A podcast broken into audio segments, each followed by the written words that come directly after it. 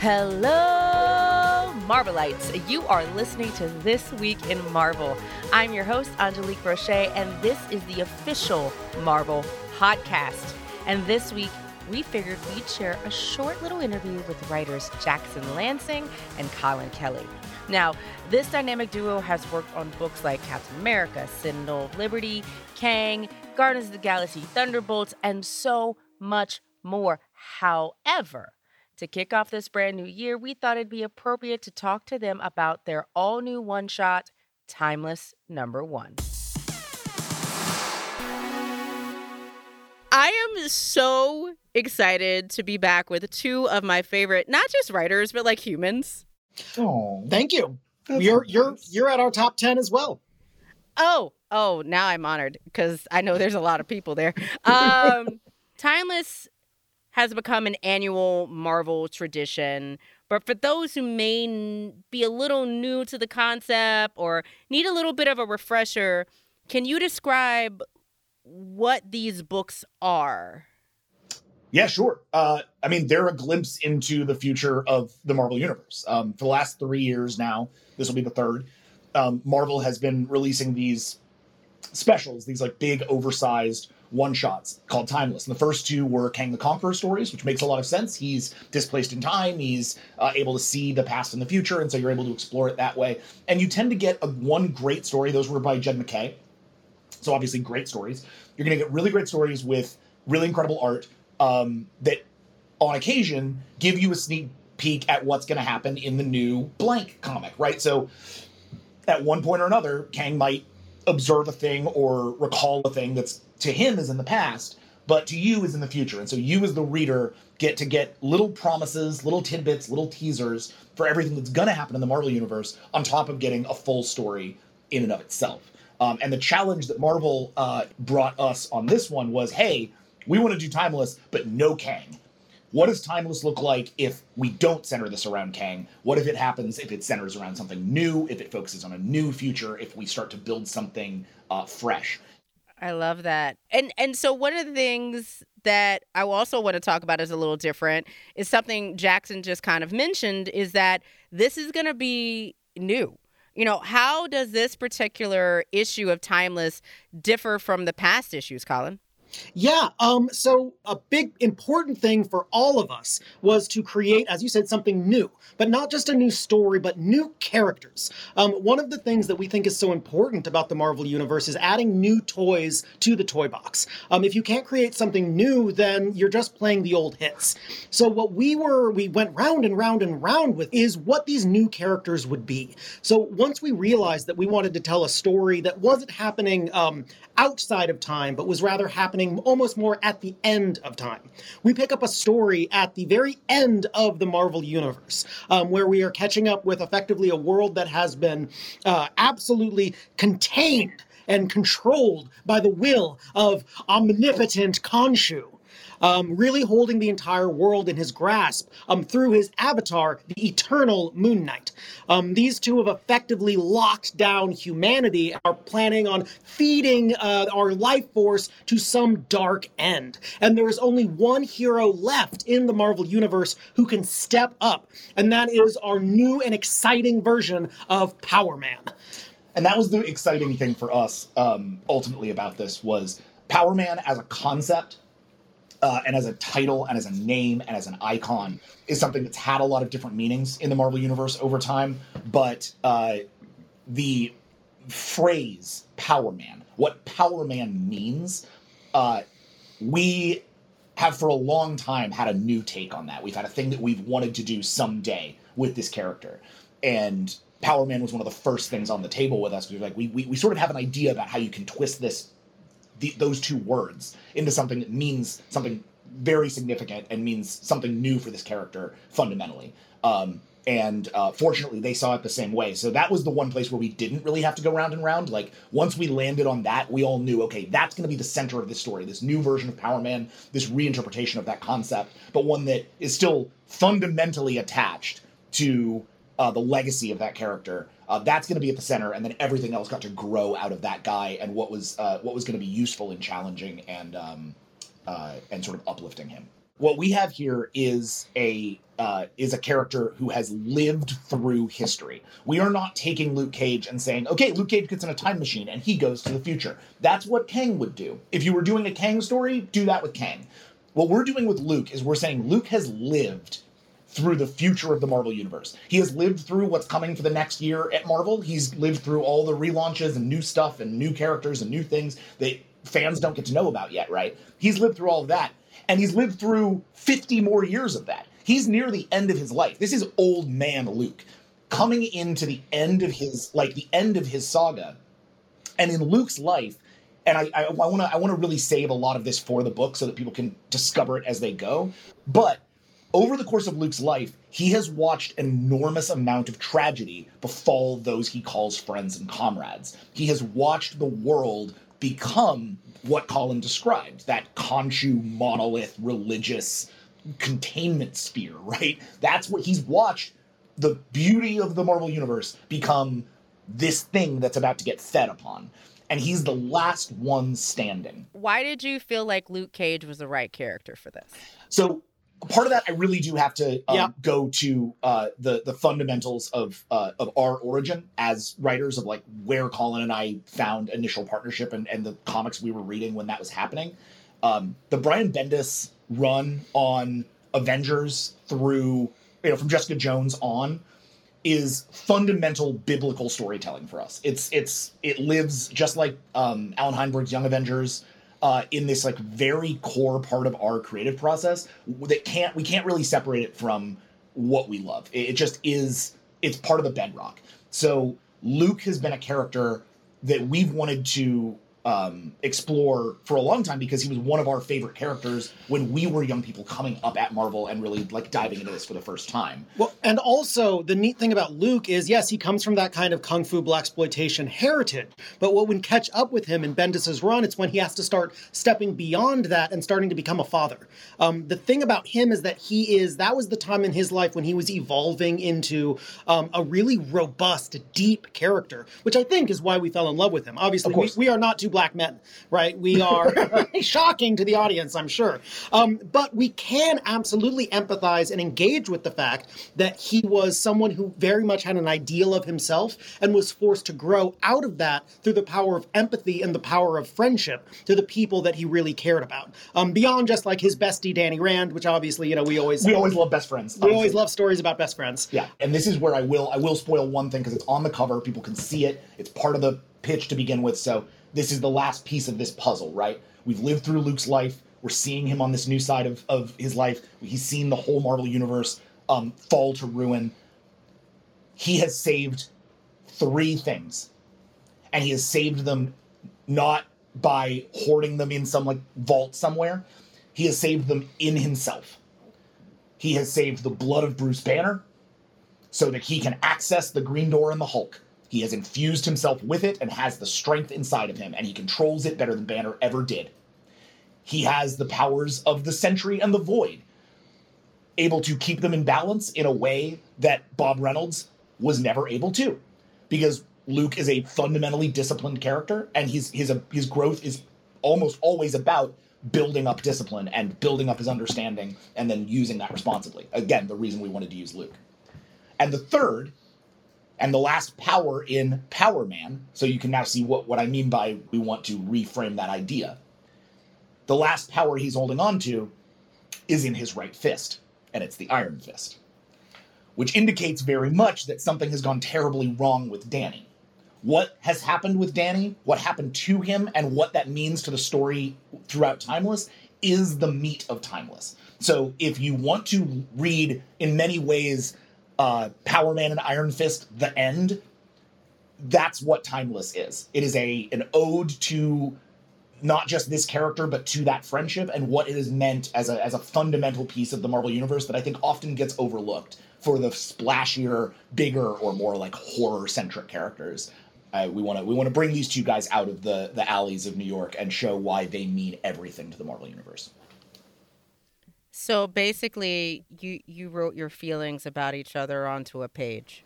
Always, always. I mean, write what you know, right? Right. Like, right. What you know.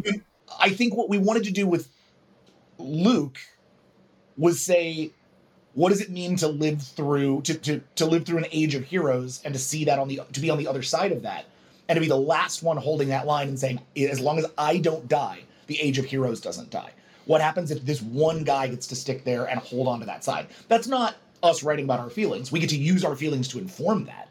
But what we feel like it is, is it's like a fundamentally true to Luke story about what it means to be the guy who had to follow up Steve Rogers as the leader of the Avengers. Like he's he's lived to that point. He's he's now he's Steve in a lot of ways. He's the guy who's lived well past his expiration date, um, and he's still fighting and still holding that thing whenever the whole rest of the world has moved on. And and long after Jackson dies in one of the many tribulation waves, I truly will wander the earth for a hundred years, accumulating power, uh, and it will involve a dragon.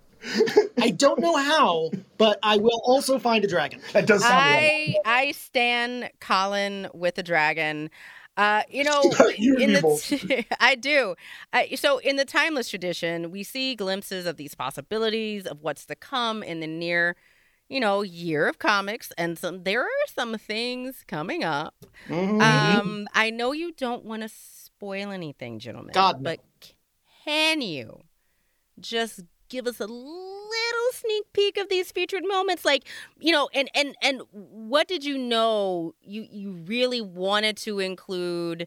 And are any of them going to come true Was that a come true? Oh, I almost guarantee you, a lot of them are going to come true. I, I, yeah, I can We guarantee not- a lot of them are coming true. we want just to say so one of the coolest things uh, about this process was you know obviously we had to write this core story but i will say it was really cool to get kind of the synopses from every office being like here's what's up here's what's up here's what's up here's what's up and i'm not going to pretend that we know all the details of every single thing We definitely don't. we effectively got the top line of every single one and we were like holy holy what what um so like it is a very exciting um uh, upcoming cavalcade of stories Uh, what we have, what's been really cool in a lot of ways, actually, is, is that we we got that list, and then what we did, what we've done in Timeless is we've dedicated, I think more than has been done previously in Timeless. We've really dedicated like space to showcase these off. So there are these splash pages throughout the book that are going to give you these giant glimpses into the into the universe. I won't tell you how they come about. They're very tied to the plot and story and, and, and what we're doing and, and the sort of metaphysics of, of Luke's situation. But as you get into each of those, you're going to see individual glimpses of uh, upcoming stories in, at Marvel. And I say pretty safely, most of them are either already written, drawn, like coming to stores, or they are in the process of being, um, you know, made. Uh, the only one that I will happily spoil because we, it's it's ours, um, and because it's already on the cover of a comic, so it's not keep like yourself out of trouble there jackson i see you yeah, if you can if you can look at solicits, you'll be fine. Um, is that uh, there is a glimpse at the future of Thunderbolts uh, for uh, Thunderbolts number three, which is out in a few months, in two months, uh, which will see uh, Bucky Barnes at kaiju Godzilla size having a one-on-one slugfest with American kaiju, uh, and uh, that scene, which we literally just did our, our final lettering pass on, is uh, is an absolute delight, and we can't believe uh, we got to write it, and uh, we got, of course, we had to tease it uh, there in the pages of Timeless. But you're going to see glimpses of what's coming for the X line. You're going to see glimpses of what's coming for Moon Knight. You're going to see glimpses of what's coming for the new Punisher. You're going to see glimpses of what's coming for Spider Man and for Venom. You're going to be seeing glimpses of of uh, the entire Marvel universe heading into the next uh, phase, including I think the next big event. I think this is the first tease of the next big event. So I think there's it's, it's really nice. There's a bunch of like really great individual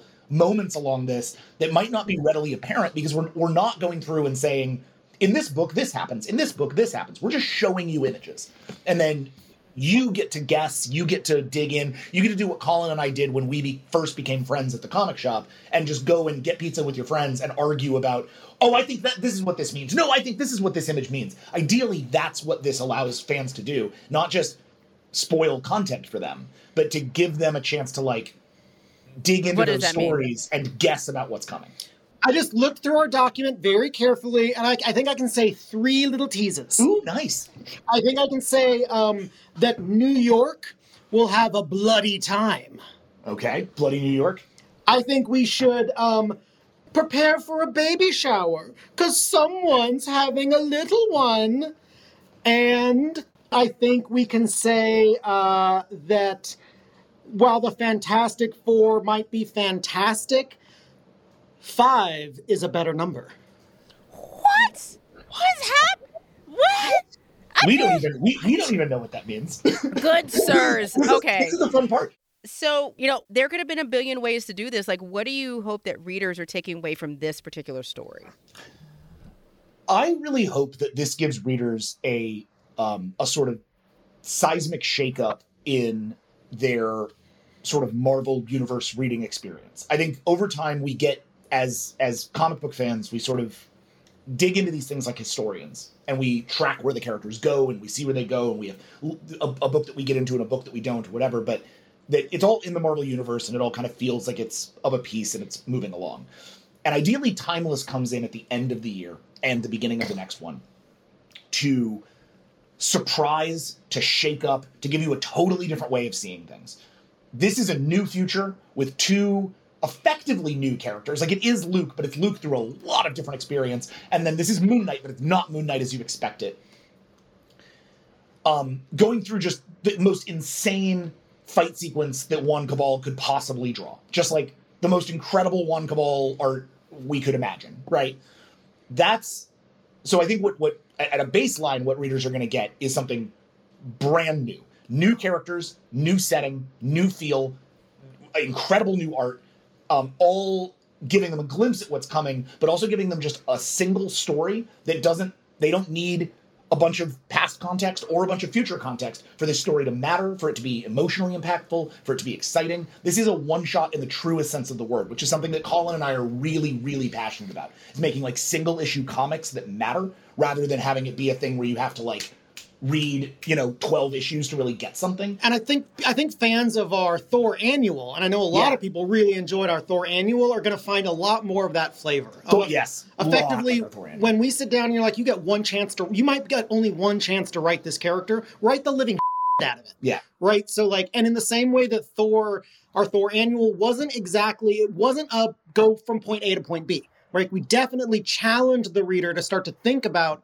what a reality altering time wave might look like. Right. Like, what is um, what is mythos? Right. What happens when these kind of strange powers rewrite the way a story gets told? Um, we are very uninterested in telling very. I mean, we love a good straightforward story. but we're not, we're, we don't tend to write them. No, we get very bored by them. Yeah. Um, as exemplified by Kang the Conqueror. So people should also be excited about reading a story in a slightly different way than they might um, might normally be reading. Um, not that it's upside down or anything, but we do challenge you to wrap your head around some concepts that we really won't explain until the end. Yeah. And I know sometimes that gets frustrating for readers. They're like, "What the f- is going on?" We hope that leads them in, so they say, "What the f- is going on?" Um, and I think ideally, by the time that we get done with this, what I hope readers take away from this is that the Marvel Universe is a crucial bulwark against hopelessness, against darkness, against despair, against a lot of things that are constant in our world right now, um, and that our future and our Moon Knight and our Khonshu kind of represent. Um, the things that we are using those characters to talk about and that they are uh, uh, digging into as a story here are the kind of things that we're all dealing with on a day-to-day basis. It is all about hopelessness and how the Marvel universe is about, in many ways, holding on to that hope, being resilient through that hopelessness, and remembering that heroism is something that comes from inside of us, that it comes from each of us, and that we have to fight to keep it uh, uh, alive, that we have to keep that flame going. So my hope is this book isn't just a a great fight sequence and a wild esoteric like meta text, but it's also ideally just a story about the Marvel Universe and why it matters, and, and, a, and, a, and a little um, end of year celebration uh, when it comes to uh, where it's been and a kickoff to where it's going next. Um, and whether or not uh, Power Man or Eternal Moon Knight or um, the plots that we're setting up here become things that you got to worry about next year. I'm going to let the Marvel Universe tell you that in due time. But what I think what we do really want this to do is if this is the only time these characters are seen, that it feels vital, that it feels great, and that it feels like you uh, you got you got your money's worth out of that. Uh, you know, what 40 pages of comics. Yeah. Like it's a, a it's a it's a wonderful opportunity and one that we've just really relished getting to write.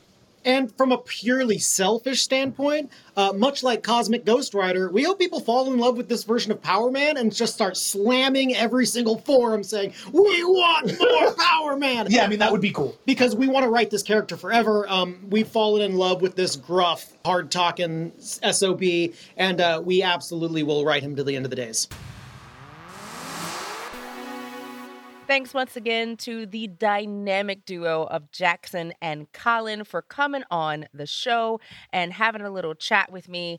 Be sure to pick up Timeless Number One. It's out right now. You can get it from your local comic book shop or on digital.